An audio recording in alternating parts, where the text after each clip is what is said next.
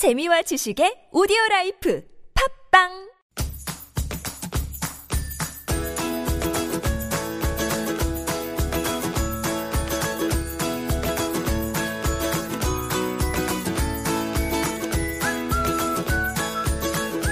That happy little tune tells you that we have formally made it halfway through the week, and on this special holiday week, it's probably close to the end of the week for you. And it also announces the arrival of the Bburi Kitchen ladies. Bburi Kitchen is a fantastic blog online about local seasonal Korean ingredients. It's spelled double B U R I kitchen.com if you're looking for it.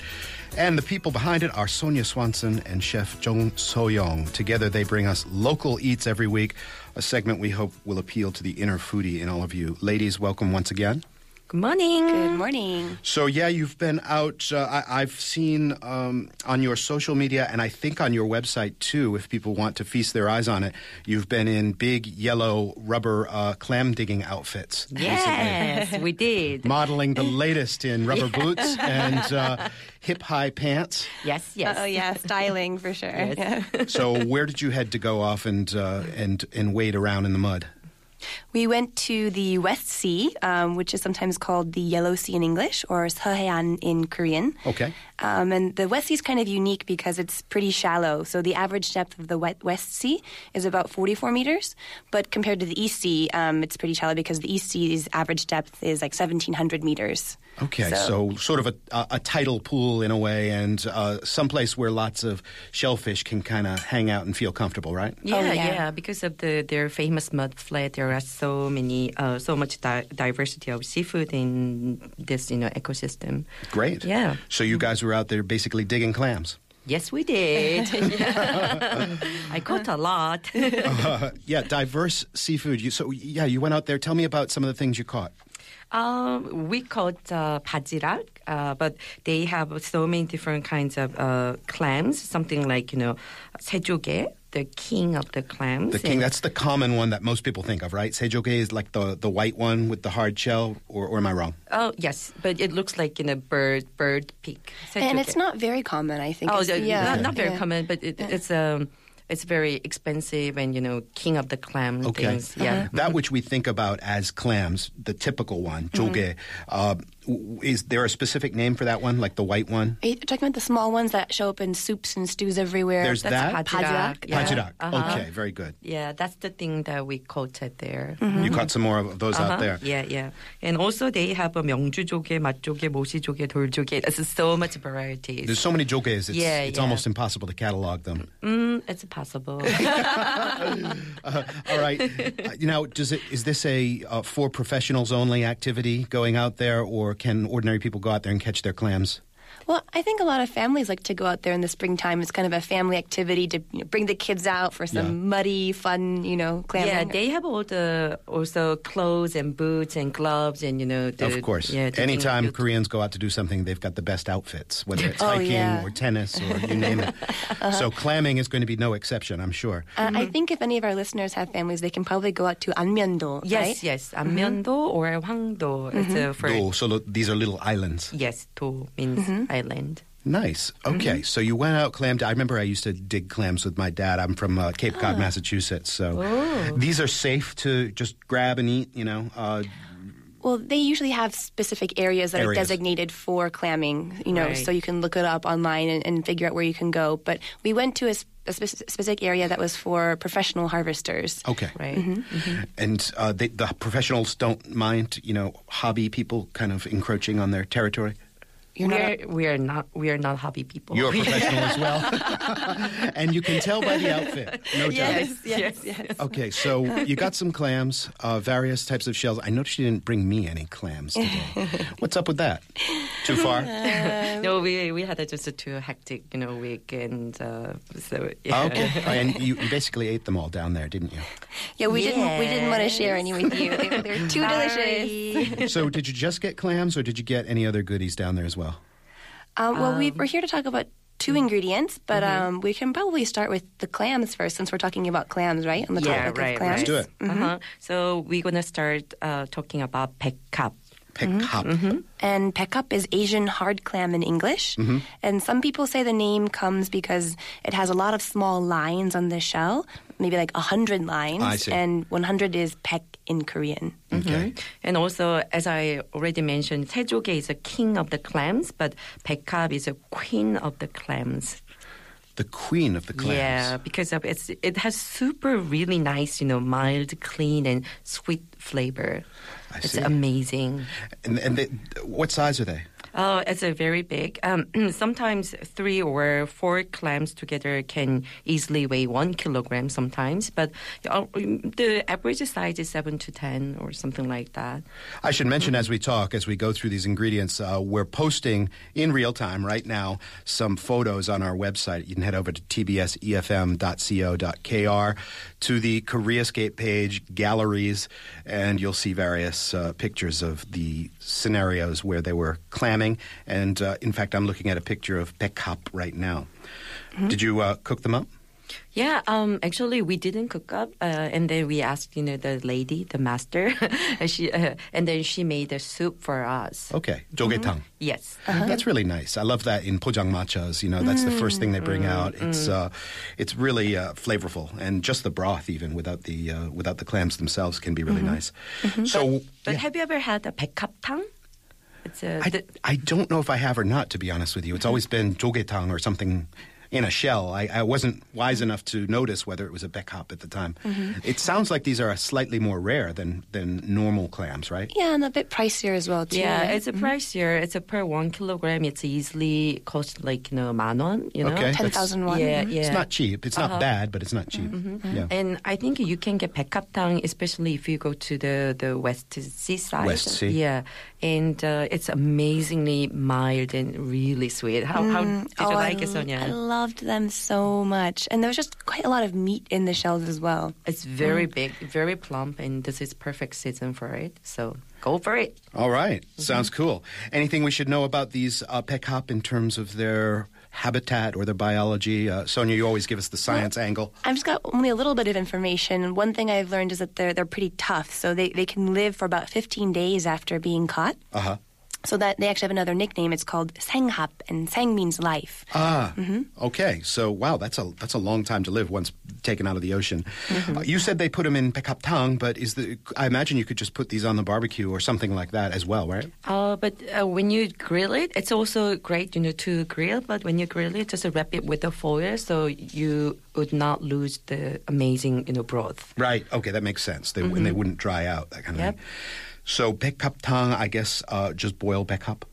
Yes, simply, just purely, just 백합. Even you know, people don't put garlic. It's, isn't it amazing? Korean people don't put garlic for their soup. You know, especially for this. And there It's like no, the one thing they don't put garlic in, right? no, I think it really depends on you know who is cooking. Some people put it, but you know most of the people, the the real local people, they said. Uh, I asked them, you know, should I put garlic for that? And then she said, no. I don't know. I would be inclined. I mean, the first thing I think when I think of clams is like a vongole sauce, you know, a little white wine and butter and garlic and chuck those bekap in there. Uh, would they make a decent vongole?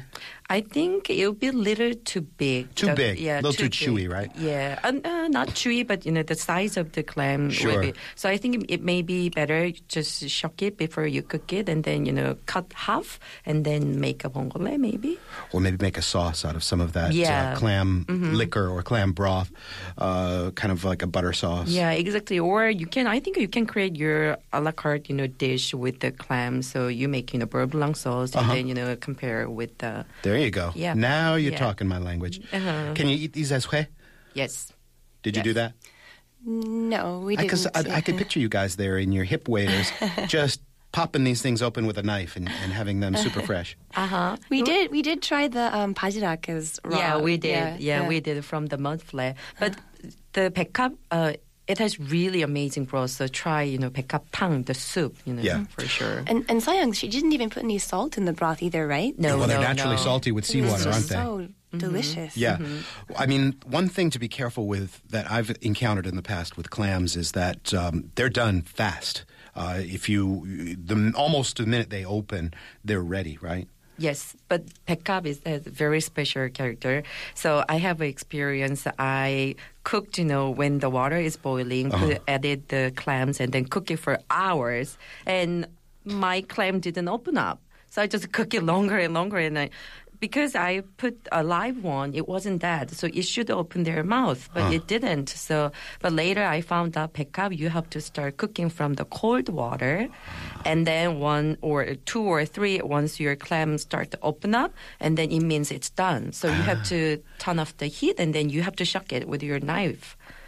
I see. So they they do open up or they don't open up. They don't open They up. They don't open up. Yep. So Maybe you just maybe only like a couple, two or three. will Yeah, open just up. a small Oh, one. that's- They, uh-huh. Mm, that's that's a new concept for me. I thought all of those shellfish naturally opened when they That's were cooked. That's what I thought, and uh, so I was so curious. So I asked the local people this time, and they told me they don't open up, and then uh, as long as, as as they get you know mature, like you know they well, they have more plump flesh, they don't open up. Huh. It's interesting. And so those bekap that you boiled and boiled, they must have come out like little rubber balls, right? Uh, they never open up. You didn't even try to open them up after a while, or they just super glued themselves together, basically. Uh, at the time, I didn't eat it because I was doubting whether I can eat this or not. So after cooking for two hours, and then I gave up and I just threw it them Oh, away. it's such a shame. Yeah, but uh, it was my beginning time of cooking. yeah. So, just reminding people where this is geographically that you went to go dig these clams. Uh, you said it was uh, the West Sea, West Coast, uh, and what was the name of the little island? An Anmyeongdo. Anmyeondo. Myeondo. Okay, Anmyeondo. And it was in South Chungcheong province. Hmm. Okay. Anything else I should know about that area?